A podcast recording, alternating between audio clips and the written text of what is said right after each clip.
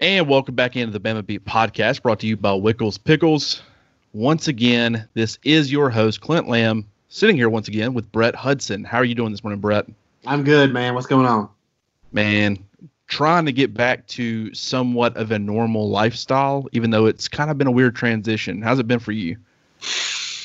Um, I, I wouldn't say we've we've transitioned or started the transition back to normal yet. I know a lot of people are, but like uh, our normal is different from everyone else's. Like uh, the average person goes to a workplace um, daily for for their uh, for their tasks. So when when things go back to normal, that's their routine. We don't we don't necessarily have a routine because we're going to different places on different days at different times. Uh, I could be going to a Alabama baseball game at 7 p.m. on a Thursday night and then have a Nick Saban presser at 11 a.m. on Friday. Like the, we don't really have much of a routine to get to. Um, so for that reason, normal hasn't really set in for my, for me yet, just because they aren't really doing those things. So we haven't we haven't tried to transition back to to normalcy around here. Although uh, I'm sure we will before long because the the wheels are, are getting in motion here for uh, for things to get back to way they to the way they were in February. Yeah, and you know that's actually probably the first thing we're going to cover today on a list of topics. Uh, is you know Alabama announced there will be in-person classes in the fall. USC, who is Alabama's Week One opponent for the upcoming football season, they also announced that they would be having in-person classes in the fall. So it's looking like, from all indications, I understand there's, you know, we're, we're not, it's not a guarantee, we're not there yet, but it's looking a lot more likely that Alabama's going to play USC in Week One.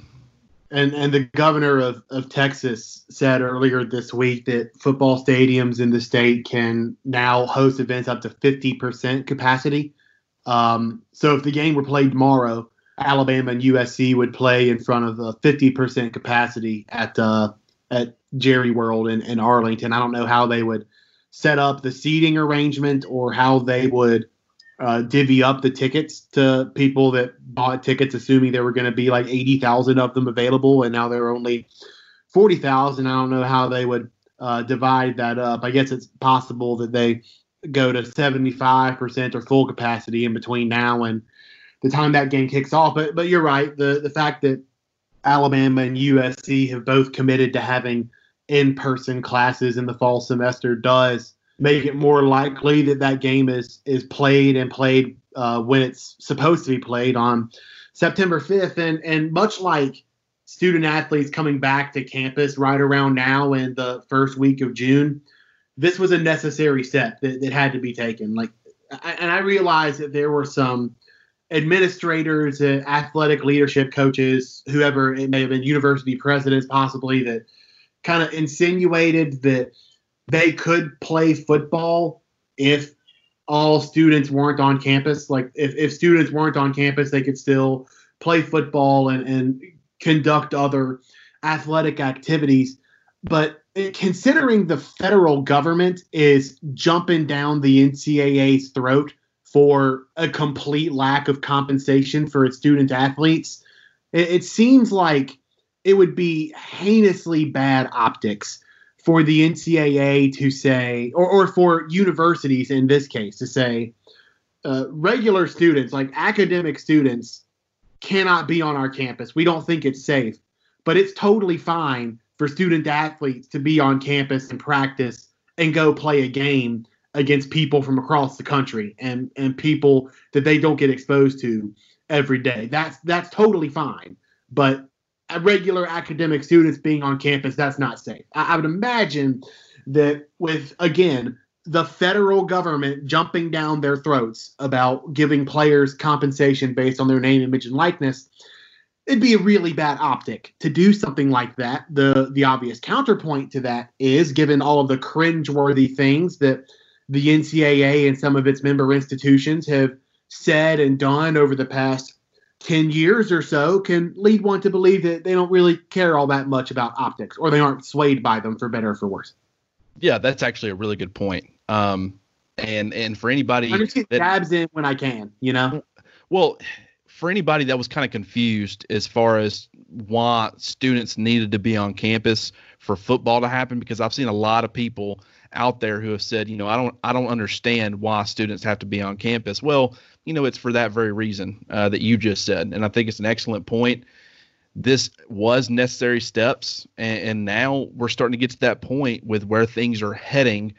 Granted, and we'll be talking about this here in just a few minutes with the COVID 19 and players reporting and play, players uh, testing positive for COVID 19. But, um, you know, as of right now, it's really starting to look like that college football is going to happen. And not only is it going to happen, it's going to happen on time. As of right now, it looks that way. I'll continue to reiterate that. And we actually might have, at least for some games, fans in the stands, at least a number, maybe not full capacity. In fact, I would highly doubt it was going to be at full capacity. Um, but you know, any number of fans, 50%, that would be incredible. 40,000 people can still make a difference as far as crowd noise, as far as, you know, momentum factors and things like that to, to at least give some sense of normalcy as far as watching the game and being at the game. And then on top of that, if you're like the Atlanta Falcons and you want to pump in a little bit of artificial crowd noise on top of your fans to make it a little bit louder, you can still do that and and really give it more of a, a realistic, uh, full capacity kind of environment, or at least make it seem that way. So I'm really excited because it seems like at different points throughout the offseason, it's been like, is college football going to happen at all? Then you start realizing the financial implications if it doesn't happen. So you start looking at, okay, it's probably going to happen, but is it going to be in empty stadiums? Is it going to start later? Is it going to be a spring thing? Are they going to have to divide it over two uh, semesters? I mean, there were so many things being thrown around. And then we start getting back to a point where it's like, okay, we think it's actually going to start on time potentially. Okay, we might actually have fans there. Okay, it might seem like we're not going to have to adjust schedules because a lot of teams, uh, you know, like the state of California, a lot of their schools, they were worried that they weren't going to open up their stuff. Michigan, I don't know if there's been any updates with Michigan because they're not on Alabama's schedule and I haven't kept up with it as much. But, um, you know, there was some worry that maybe they wouldn't be on board with bringing stuff back. And hey, you know, let's not act like a college football championship picture would be at all altered if Michigan did or did not play according to, to Jim Harbaugh, they are liter- they are as close as they could possibly be to a national championship, despite the fact they've lost on average of four games per season over the course of the last three seasons. But the scores of the Ohio State games disagree. Yeah, uh, there's a lot of things statistically and, and from that that completely disagree with Jim with what Jim Harbaugh said, and that's what makes it. That's a whole topic for another day. Uh, ridiculous no, no, statement. He got beat by. Uh, wait.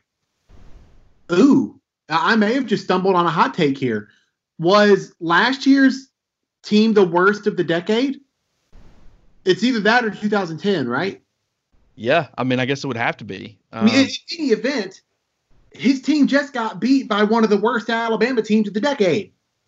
Yeah, that, that's or, or, at least the one that had the worst win, one of the worst win loss records and it was pretty sound too. They did play it close like, for the. And that's not the point of the conversation. I'm not. I'm not actually saying that that was the worst team of, of the decade. I'm, I'm just saying you caught one of the two teams of Alabama's decade that didn't have a legitimate chance at the national championship, and you weren't really like ultra competitive with them. Like it was close for a while. Don't get me wrong, but push came to shove in the fourth quarter I, I don't know that with, with with 10 minutes left in the game, do you think there was a reasonable Michigan fan that thought they were going to win that game? And did you think do you think there was a reasonable Alabama game, fan that thought they were going to lose that game? Anybody on either side that was watching Shea Patterson should have known at that point in time the game was absolutely over. right. Right. That's that's a, a, a, tangent to kind of veer us back on subject. By the way, you mentioned the uh, pumping in the the fake crowd noise. Alabama does have a little experience in that when it comes to a little ditty they play in the in the fourth quarter, talking about spending my dollar on beer. Just a little yeah. experience in, in that. But anyway, to your to your point about people and the concept of playing football when students aren't on campus logistically like strictly logistically yes it's it's very possible. You can if if no students are on campus thus all the dorms are empty you can spread all of your fall and winter sport athletes across all of the dorms on campus or in the apartments if they so choose. And you can conduct your classes in a way that is very social distancing friendly, set friendly, consistent testing, um, differences in the practice protocol and locker room decorum and, and things like that. Like strictly logistically, yes, you could play football if no students were on campus. But again, it goes back to the optics of the thing and the I, think optics really is the best word for it. Like if if you're deeming your campus unsafe for the average tuition paying student, it is very hard to justify the presence and somewhat normal operations of athletes. And, and, yes, you could justify it from a financial perspective that the the student athletes in almost all cases are the best revenue generators that the university has outside of tuition, right? Like that is the best revenue generator that a university has, and it's definitely the front porch of the university, as, as people Absolutely. like to say. So you could justify it from that aspect, but again, uh, if you're if you're protecting tuition paying academic students from being on your campus, you have you can't justify not doing the same for your athletes. So logistically, you could do it, but the optics of the of the situation make it really really difficult to play football while students aren't on campus and here's the thing, um, you know, regardless for the people who, you know, say that a college education uh, should be more than enough compensation, and that's an argument for another day. I'm not going to try to get too much into it. But one thing about this whole pandemic situation with COVID 19 is that it's pulled back the curtain and really revealed, you know, from a number standpoint in comparison to a lot of different things, just how important college football is to college universities. And you know, when you start realizing, you know, if if you go a season without, even for a university like Alabama, could they withstand it and and ultimately end up being fine? Yes, but the financial implications.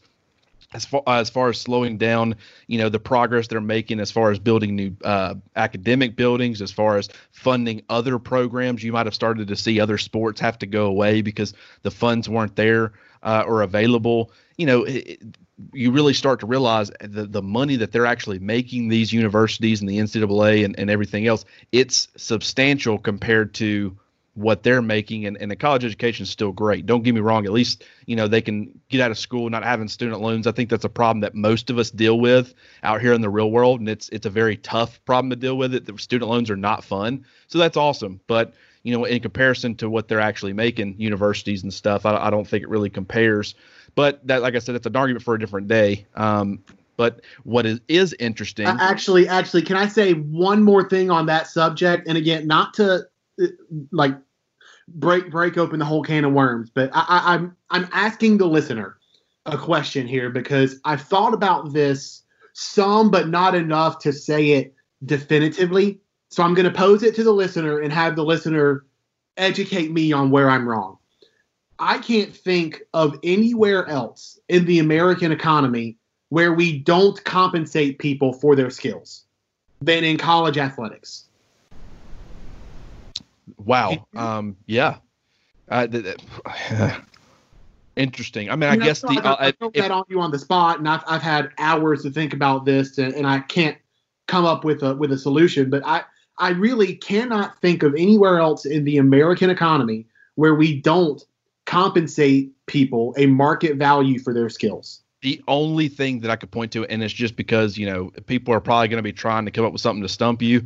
This isn't to stump you. In fact, this is relatively small in comparison. But, you know, there are a lot of universities that put on, um, you know, they have researchers who are studying to do certain things, and the research teams there can end up, you know, there's been times that college students have come up with, uh, not necessarily cures for stuff, but really made advancements when it comes to research and, and technology and things like that and helping with certain things.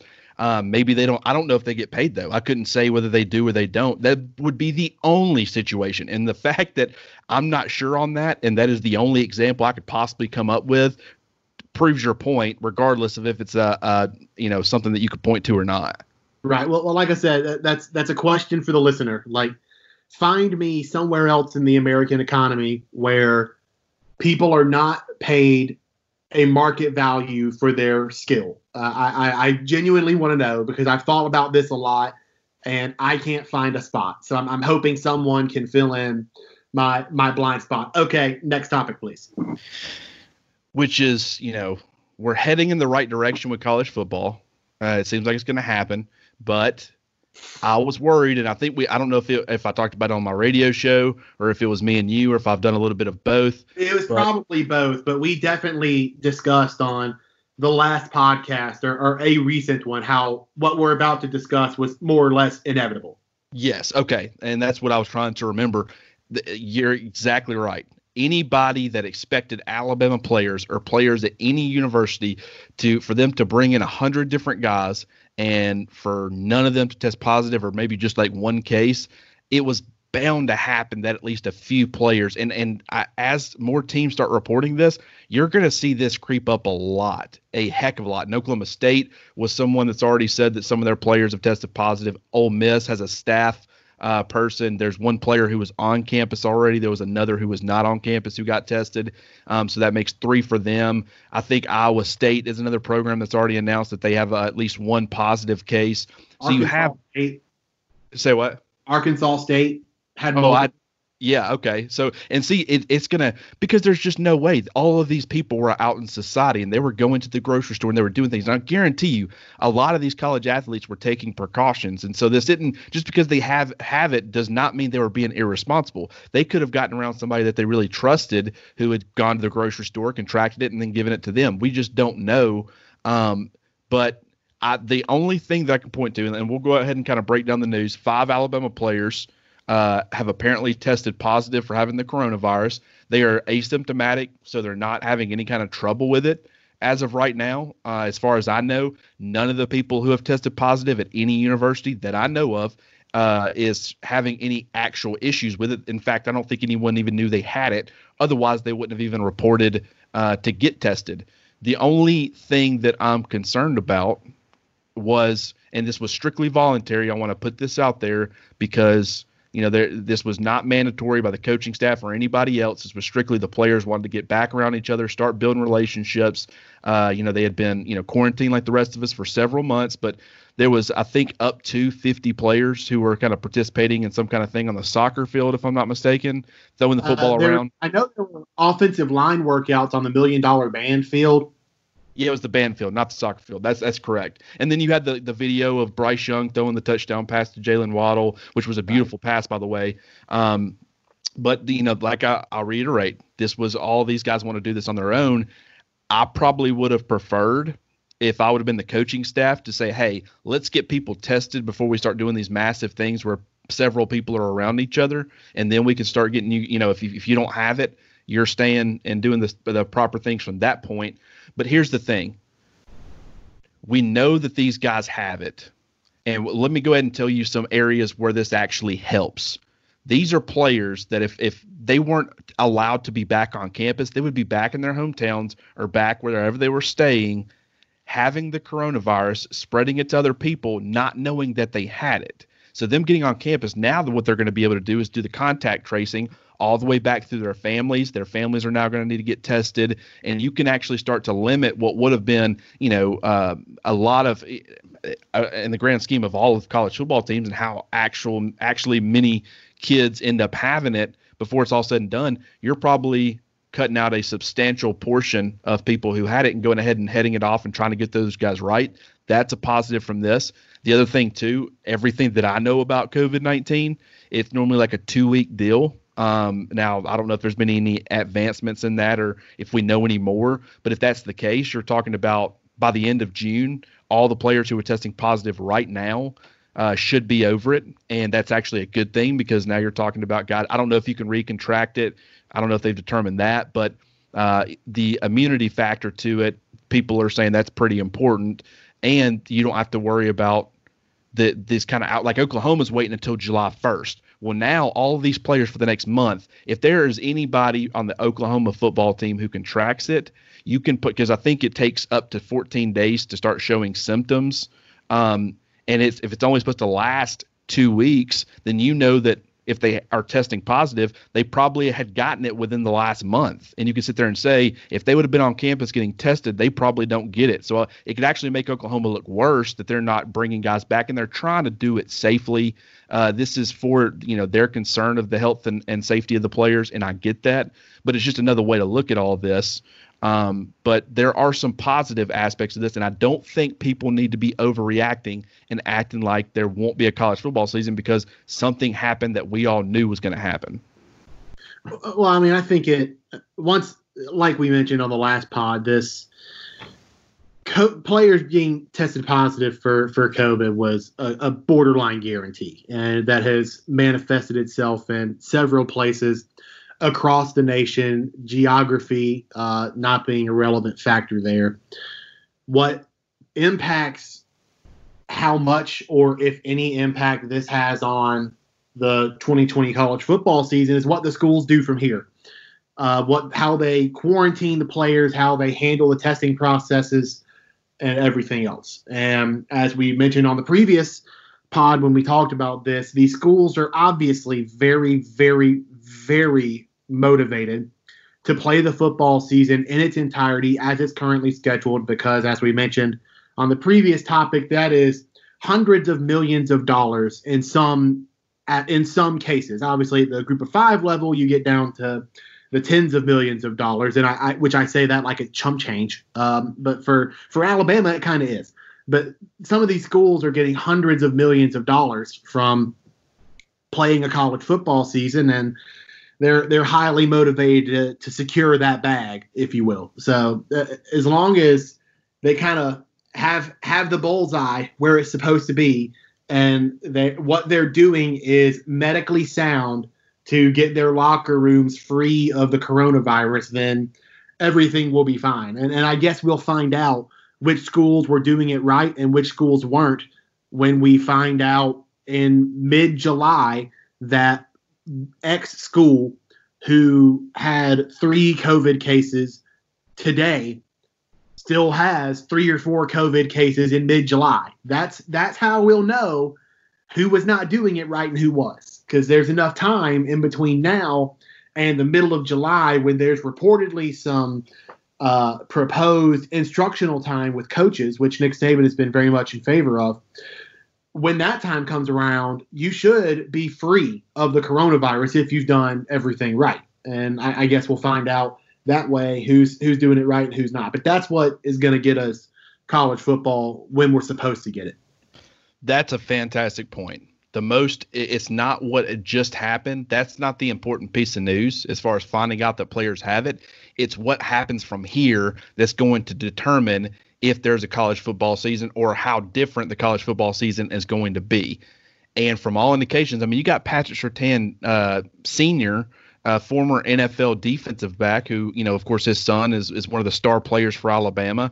And, you know, there's a story about him uh, saying that he was kind of reluctant to let his son go back to Alabama's campus until he got a really good feel for um, what it was that Alabama was doing as far as from, from a preventative measure, uh, measures and things like that. And he felt comfortable enough after hearing what Alabama has in place to fight this thing and to prevent it to send his son back to campus. And I don't think that that's something that's getting enough attention. It wasn't just a matter of you know, with the NFL or with the uh, Major League Baseball or the NBA, those are professional athletes who are out there making their own decisions. If they want to play, they can play. But there's parents involved when it comes to college athletes, and so they're part of the uh, decision making process. I don't think people have thought of that. Maybe a player wants to play, but his parents, you know, worried about their child, says no, we're not going to let you go back. So hearing what Patrick Surtain Sr. said about, you know, uh, what Alabama has relayed to him as far as what they're doing, that it was huge news to me, and I think that that should give people a lot more confidence in uh, Alabama's and hopefully other colleges' ability to fight, you know, or contain this thing and keep it from being any sort of outbreak and putting people's lives in danger. And let's also reiterate, and I'm, we're not going to get into any sort of the political side of this. There's no point. It's not going to serve any purpose. But from everything that we know, the percentage of young people under 25 years old, which are going to be every college athlete. Now you got to start worrying about coaching staffs. And Nick Saban, I think he turned 69 on uh, October nice. 31st. Uh, yeah, a, a, great combination there. Halloween turned 69, but um, you know, you got to worry about people like Nick Saban. Uh, you don't necessarily have to worry about the student athletes as much because the, the the percentage of people who are you know hurt by having COVID nineteen is very low. That doesn't mean that you shouldn't take precautions or anything like that, but just you know, there's so many factors involved here um, that that really determine how things are going to end up playing itself out. But if you don't think that Nick Saban and that the coaching staff and the medical staff and, and everybody surrounding Alabama's program is not doing everything it possibly can or they possibly can to prevent this thing from getting out of control because all it's going to take um, is you know right now we know that a quarterback apparently has it and apparently it's not mac jones because his dad was very vocal that it was not his son but um, you know that that's what if it what, what if it would have been Mac Jones? You know, how does that affect Alabama's season? Nick Saban wants to have all hands on deck for the entirety of the season. He's going to do whatever he possibly can to to make sure that that happens. Now, whether he's able to achieve that is a whole different argument. But they're going to take every step that they possibly can to make sure that they are at full uh, health and and not only for the health and the safety of the players, which is you know that is very very important, but also you know if you want to be competitive, you need to try to limit who's getting COVID 19 and how it's affecting your program. So, a lot of different aspects at play here. Uh, I'm not going to get into the speculation of uh, how many people at what position have the virus and, and whatever. All, all I'm going to say is thank you to Mark Jennings for his excellent legal advice he was he gave to friend of the podcast Fluff um, and, and, getting and getting Fluff through that that sticky situation with the with the Jones family. Shouts to Mark Jennings, best in the business. Shouts to my man Fluff. Um, before we go to the the break and and get to some more like roster things, after that, I, I did kind of briefly in passing mention that uh, there's some reporting out there about some instructional time in July, and I kind of want to run through that very quickly for for people that didn't see it. Uh, it's from Pete Thamel of, of Yahoo. He said the NCAA's Football Oversight Committee is working on a recommendation to hand to the D1 Council next week. Basically, it's the, the plan or the proposal is going to allow coaches to have access to players in starting in mid-July for a little bit of instructional time. And it, it would accomplish a lot of the things, but what it would ultimately do is it would give coaches six weeks of preseason camp as opposed to the four that we're accustomed to with teams typically starting around the beginning of August to start their seasons in the beginning of September. This would allow an extra two weeks of, of coach instructional period, probably limited hour weeks, not the full on preseason camp, full pads, going at it, two a days type stuff. But uh, I mean, what it would more or less do is give coaches an abbreviated spring practice session but doing so at the end of July as opposed to spread out through February, March, and April. And this was something Nick Saban mentioned back in April and maybe even before then too, that if if all went as well as it could have, he hoped that there could be some extra instructional time at some point in the summer to sort of replace that instructional time that you get in in spring practice. Because the the way he put it and the way several coaches around the country have put it is preseason practice is what gets players in shape for the season. Like they don't need spring practice to condition their players. The point of spring practice is to teach, to instruct their their players, and they would like to have that instructional time if they can get it. So if that gets approved by the D1 Council next week, assuming this goes on the quickest possible timeline, you could see players doing organized team activities with coaches starting mid to late July, as opposed to what they're doing uh, at Alabama starting on Monday, which is doing organized workouts just with the strength and conditioning staff.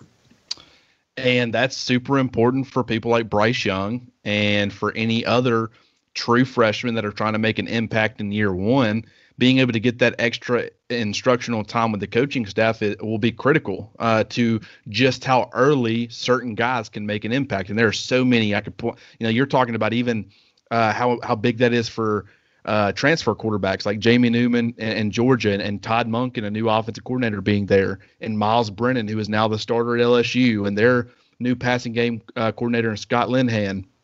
Uh, I mean, there are so many different uh, you know benefits of having this kind of on hands instructional type of uh, workouts or of you know whatever you want to call it practices and so that's fantastic that they're looking to do that because I think that'll help a lot of those guys who are trying to transition to new schools, whether it be from transfer or first year players or whatever. So definitely something to keep an eye on. And I'm sure, you know, we're talking in a future pod, once we have the how that vote goes down and how things are kind of set up, we'll start to uh, to talk about that a little bit more.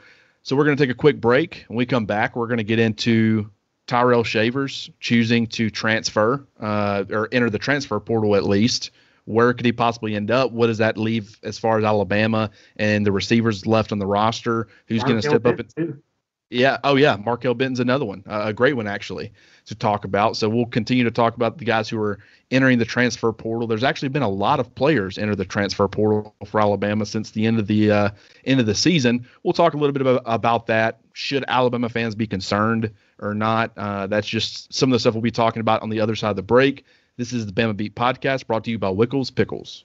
And we're back on the Bama Beat Podcast, once again brought to you by Wickles Pickles. Uh, Wickles brings you the spice on top of the acidy pickling effect that you get by putting pickles on an item or relish on something or mixing pickles into something. Uh, really, everybody should be doing this, right? Like throwing some spice in their life. Everybody, everybody needs some, and Wickles is a great way to do it. They have a sandwich spread, pickles, relishes, okras, much more. All of the uh, products are available on wicklespickles.com. It's a family recipe that is 90 years in the making right here in the state of Alabama. So as people are starting to slowly work their way towards normal economic decisions again, and they're wanting to strategically spend their money to people that might need it the most in, in times like these. Wickles Pickles is an in state business. Uh, do with that information what you will. Go to wicklespickles.com. Wickles Pickles, let's get wicked. So, Alabama had a two day stretch in there where they had two different players enter the transfer portal. They did, and it's actually been a pretty long list. That now makes, I think, eight players since the end of the season who Run have. list. Okay, you got Taulia Tagovailoa, who has chosen. Uh, he's going to Maryland. Right. You got Jerome Ford, the former running back. He's going to Cincinnati. Scott Lashley, the offensive tackle. He's going to uh, Mississippi State. Yep. Nigel Knott. He was actually medical. I don't think he could get approved to get back on the field with Alabama's training staff, if I'm not Yeah. mistaken. East He's Carolina. gone. Yeah, he's going to East Carolina. Scooby Carter is a guy we don't know where he's going to end up. Right. Uh, Giles Amos, the former walk-on tight end, he's entered the transfer portal. He's seen a little bit of playing time. It's, it's kind of a popular walk-on uh, on the roster. And Trailer then Jesus. Say what? Shouts to Trailer Park Jesus. Absolutely. Eh, What a great nickname, by the way. I, I love that. Um, and then, of course, now you got Markail Benton and Tyrell Shavers. So that's Okay. eight total players. Uh, I guess we'll just go ahead and, and ask this question and answer this question for the for the listeners. Are you concerned about Alabama having so many guys transfer out?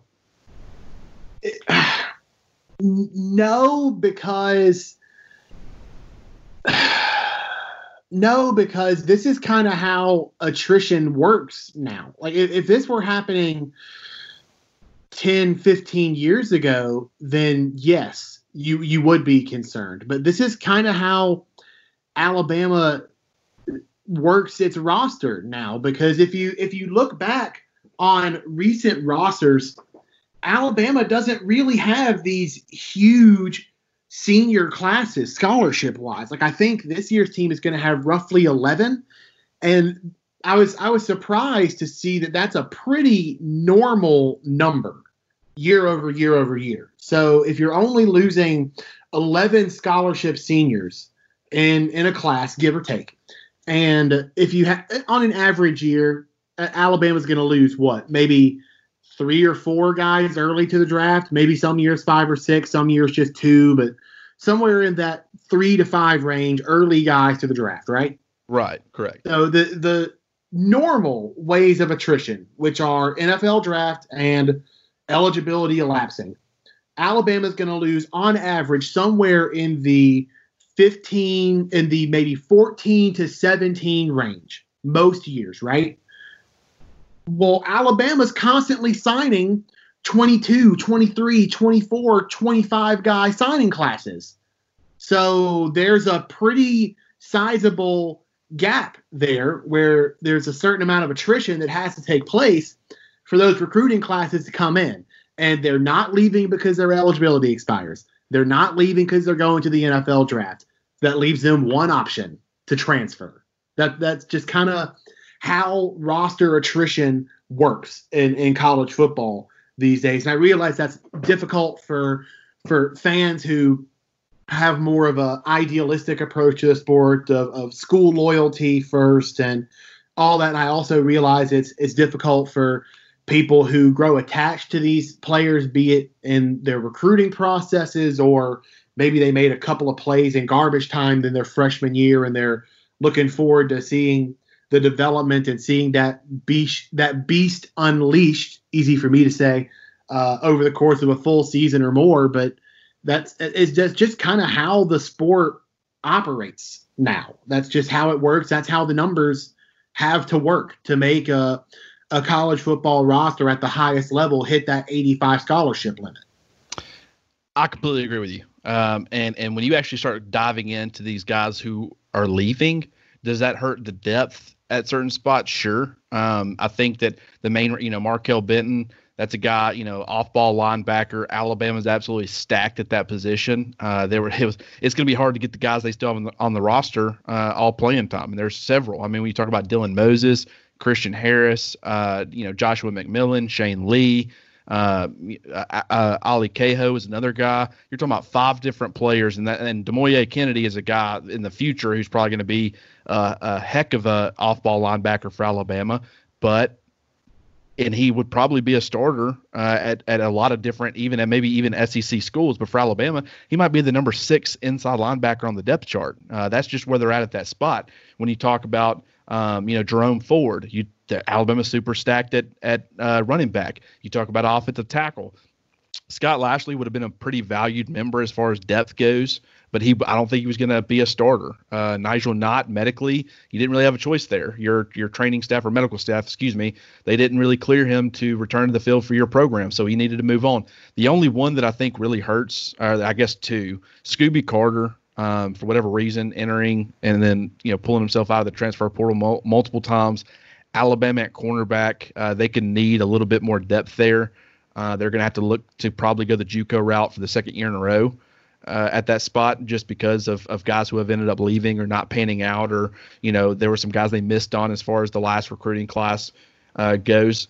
That's a spot. But then Tyrell Shavers, to me, that was a big one. And granted, I understand it from his perspective. You know, he wants to try to go somewhere where not only he's kind of more locked into a starting spot, not rather than you know competing for the number three job, maybe not getting it, uh, and then also, you know, at, he could end up being maybe the number uh, up to maybe the number two option. Uh, I, one school that I've heard of that he has some interest in going to. I don't know if they're going to end up offering him a scholarship. Last I heard, they hadn't, but I wouldn't be surprised if they did. Uh, is Baylor, and they have a, a pretty big hole there with Denzel Mims, another guy who's kind of got that Tyrell Shavers mold. Denzel Mims is a height, weight, speed kind of guy, can stretch you vertically and do a lot of different things with him that way. He's now off to the NFL after being a second round pick. They have a void there. And so maybe he can go with Dave Aranda, the former LSU defensive coordinator, and they got Charlie Brewer, the quarterback, who is, you know, if he can stay healthy, is a, a pretty good Big 12 quarterback. And anytime you're playing in the Big 12, that's going to help you as far as statistically and the numbers you can put up. So I think that would be a good fit. But for Alabama, um, I, I was curious to see how he emerged as far as – uh, where he ended up on the depth chart and what kind of playing time he got. Because being 6'6, 205 pounds right out of the gate, I mean, you're a guy that can go up and win 50 50 balls. You could be a red zone threat. But not only that, he could be a vertical threat despite having that size. Because not only is he a guy who can stretch you due to his length and, and he can go up and win contested catches, but also he runs, you know, around a 4 4 40. I mean, that's blazing for a guy who's that big. And, you know, I talked a little bit about when I was watching the uh, open practice last year during fall camp um, you know, that was open to the fans, fan day. I actually had noticed that they were playing Tyrell Shavers a lot as far as being a big slot, letting him kind of attack the seams vertically. And I thought that was something that maybe Alabama might try to use last year. They didn't mm-hmm. really need to. They run a lot of slants and things like that with the receivers that they already had on the roster. And you just didn't really get to see Tyrell Shavers play too much uh, and, and see what he can possibly do. I was kind of excited to see if that was a wrinkle they threw in this year. And now he's gone. And, and so I, will kind of bounce it back to you and let you talk about some of these guys who you expect to compete for that number three wide receiver role. Well, before before we get to that, I, I want to bring up one more point about uh, concern for the amount of, of transfers. I, I think I think it's possible that a lot of schools or almost all schools have this amount of transfer attrition it's just that we don't hear about it in our Alabama circle because when you look at the list of, of guys that, that have transferred, and, and you ran through them, and they're guys like Tyrell Shavers, who, I mean, you and I both thought was going to be on the outside looking in of the competition for the number three spot because we thought that was going to be John Metchie III, and he was going to be kind of battling out for that number four. And then you look at Markail Benton, who – at most was a dime linebacker for Alabama last year, and obviously that didn't look like that was going to change. Um, Giles Amos isn't someone who was going to who is going to get a bunch of playing time at Alabama, uh, but he he knew that coming in. That's a a special circumstance. These are players who aren't necessarily the headline grabbing guys, and in the Alabama circle, that's news. It's probably the the talk of the day on the message boards because it's it's what they do. But elsewhere, like, do you think a random Kansas State fan knows that Tyrell Shavers and Markail Benton entered the transfer portal in this this week? Like, do you, do you think they know that? I don't. No. I would doubt. I would doubt that they do because they aren't the headline grabbing guys. Now they know. They probably know when Taulia Tagovailoa enters the transfer portal just because of the last name. They probably know when uh, who's a, who's a they they probably know when JT Daniels enters the transfer portal and goes to Georgia for some inexplicable reason on on both ends. Really. um, the, both ends of that transfer don't make any sense. Anyway, I, what I'm trying to say is I think all schools go through this, but we don't really see it on the micro local level. We don't really see it happening at other schools because most often it is these guys that don't grab headlines. And I'm going to give you an example. Do you know who Keon Wakefield is? Know the name, but I couldn't tell you where he's currently playing or what he's doing. Keon Wakefield, by receptions and yards, was Louisville's sixth wide receiver last year and he has transferred according to 247 let me uh i pulled it i pulled it away. He's transferred to west virginia. Isn't that more or less perfectly the Tyrell Shavers deal? Like a guy who's low on the receiving depth chart and kind of has a path to working his way up it but maybe not all the way up it. I'm sure in louisville with cardinals fans that was somewhat notable news. That's probably something they talked about on talk radio for the next day or two. Much like it was for Tyrell Shavers and Markail Benton here. But we don't know that because Keon Wakefield isn't the kind of transfer that's going to grab the national headline and the national attention. So I, I think that's one example of where transfer problems may seem worse than they than they actually are locally because you're aware of every transfer that happens with your team, but you're not aware of almost all of the transfers that happen elsewhere.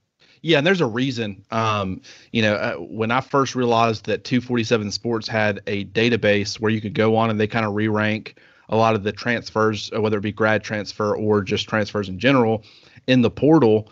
Um, and, and kind of give them stars and things like that. It was very fascinating to go in there and look. And I just didn't realize that many guys were transferring. You hear the numbers, uh, but it's kind of hard to wrap your brain around until you're in there looking at all the different quarterbacks who are available. And and even before he ended up committing and going to Auburn, I think he's going to play receiver. But uh, Caylin Newton, uh, Cam Newton's little brother, that was a right. guy that I was kind of scrolling down the the guys who were in the transfer portal. I remember him going to a small school. I couldn't remember which one. Howard. Um, Yeah, it was Howard.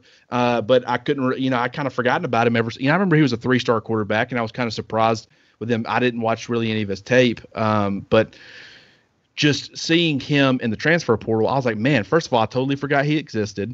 B, uh, I, I, had not heard at all that Cam Newton's brother had in, entered the portal, and I thought just being, you know, I follow a lot of Auburn guys, uh, beat writers and stuff on Twitter, that's news that I don't even think they knew. And just being, you know, when Leah entered, granted he was at Alabama versus Howard, that makes it very different in, in itself. But you know, Tua Tua Tagovailoa's little brother. You know, I thought that maybe Cam Newton's little brother would get a little bit more attention, and I would have realized that. And then, you know, lo and behold, he ends up going to Auburn, and I thought he might play quarterback. He's going to play receiver. It looks like. But it, yeah, you're absolutely right. Now, granted, guys like Tyrell Shavers, he's probably going to command, and even a guy like Markail Benton, they're both going to command a little bit more attention. Maybe not from the masses, but um, from you know maybe more so locally, uh, SEC probably because they were former top 100 guys, four star prospects, both of them, and, and I think Benton was right there at uh, 100 overall. I think that uh, you know Tyrell Shavers was around somewhere in the 80 range. He was the number 12 wide receiver. But a, a program like Tennessee, who recruited both those guys pretty hard, uh-huh. You know, a lot of their beat writers are picking it up and sharing. Hey, you know, maybe, you know, with uh, with, with Tennessee and, and Shavers, I haven't heard any kind of connection there. So I'm purely saying, you know, for, as a hypothetical, but they have a huge need at wide receiver because they lost Marquez Callaway and Jauan Jennings. So, you know, you see a guy, the former top 100 prospect, enter the portal from Alabama, who you're very familiar with yeah, you hop on there probably and say, hey, you know, he's a grad transfer. He'll be immediately eligible. Maybe Tennessee will show show him some interest. But outside of that, that's just you don't see that too much with, and you certainly don't see it if you're an Alabama fan as far as the incoming stuff because there's not a lot of guys who enter the portal who Alabama really wants to go after. They'll pick a, a select few guys. Carl Tucker this year, Landon Dickerson, Jacob Coker was another guy at one point. They'll identify needs and they'll go after guys for that reason. But a Alabama, for the most part, has their starters kind of locked up. And so a lot of these guys who enter the portal don't want to go get buried on Alabama's depth chart. But then also, uh, I don't think Alabama shows a ton of these guys a lot of interest. Now, I'm sure if there are some grad transfer quarterbacks uh, that's got a couple of years of eligibility, they might go out and try to see what they can do as far as would a guy be willing to to make a move and be a backup at Alabama. That remains to be seen. But yeah, you, you make a very good point as far as the difference between incoming and outgoing uh, with these transfers, and I don't think it's a, a cause for concern at all. Uh, I have one more example just to, to drive that point home. What does the name Brock Miller mean to you? Do you have any idea who Brock Miller is? No, I do not. He was fourth on last. He was actually tied for third on last year's NC State team in tackles for a loss, and he's now transferring to Boise State. Uh, again, like these are things that most people on the hyper local Alabama level don't know about uh, unless they have a friend that covers NC State or something, or has a buddy that's an NC State grad or something. They might hear about it that way. But that's big news. In in isn't NC State in Raleigh? Am I making that yeah. up? Uh, no, uh, yeah, that, that's big news in Raleigh, or at least with NC State fans. But at Alabama, absolutely nothing because it doesn't grab the the national headline. So I, I think the the fishbowl nature of college athletics and the fan bases therein can make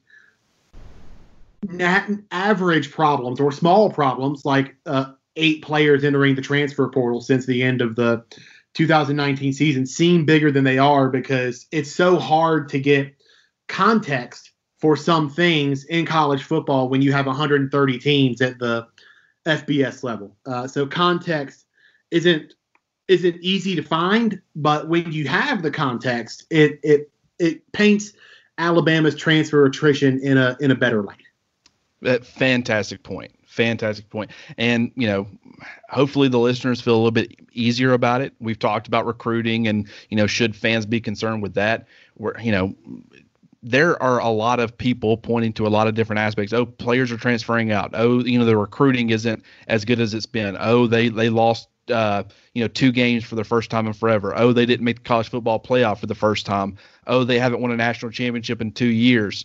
Uh, there's so many things that people are pointing to to make it seem like Alabama is, you know, the the, the dynasty's dead, and, and is it starting to slow down? At some point, it has to. We don't know when that if that's here. I couldn't tell you. I'm what I'm certainly not going to do is tell you that it is happening because just knowing Nick Saban in Alabama, they could go off and rip off another three consecutive national championships. You just don't know.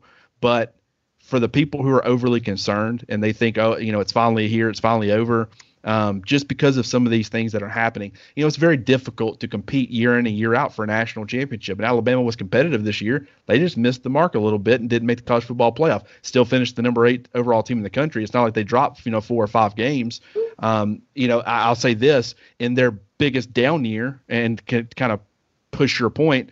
Their biggest down year, they came a lot closer to winning a national championship than Michigan has in their best year uh, under Jim Harbaugh. So, you know, kind of circling it back to that, that's the kind of comparison between where these two programs are at. Uh, if if if Michigan would have had the kind of season that Alabama just had, uh, Jim Harbaugh saying they came, you know, they're about as close as they possibly could to a national championship would make a whole heck of a lot more sense than what he's saying with where they're at right now.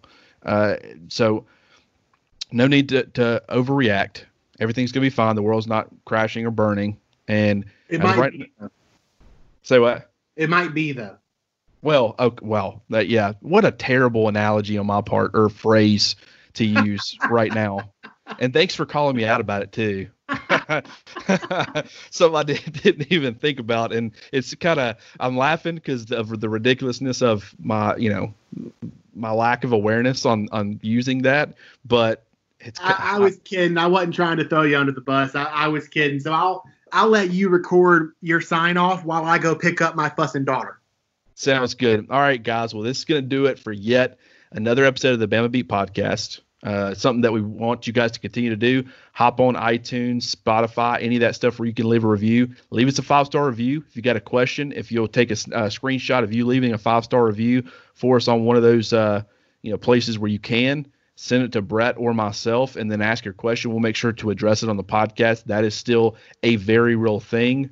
Um, and and guys, we're continuing on. This thing isn't slowing down. I know that uh, the we've had just a couple episodes a week as far as the Bama beat, but that's kind of due to the off season. There's not as much to talk about, and we didn't have baseball and basketball and softball and all these other sports to really keep things consistent as far as the episodes. But uh, you know, rest assured, we're going to be back in Cecil um, when we start being able to get back in the studio where we can get everybody together. It'll be a lot easier to get Cecil involved with a lot more of these episodes. And he's, you know, we've already done position breakdowns for back in the spring.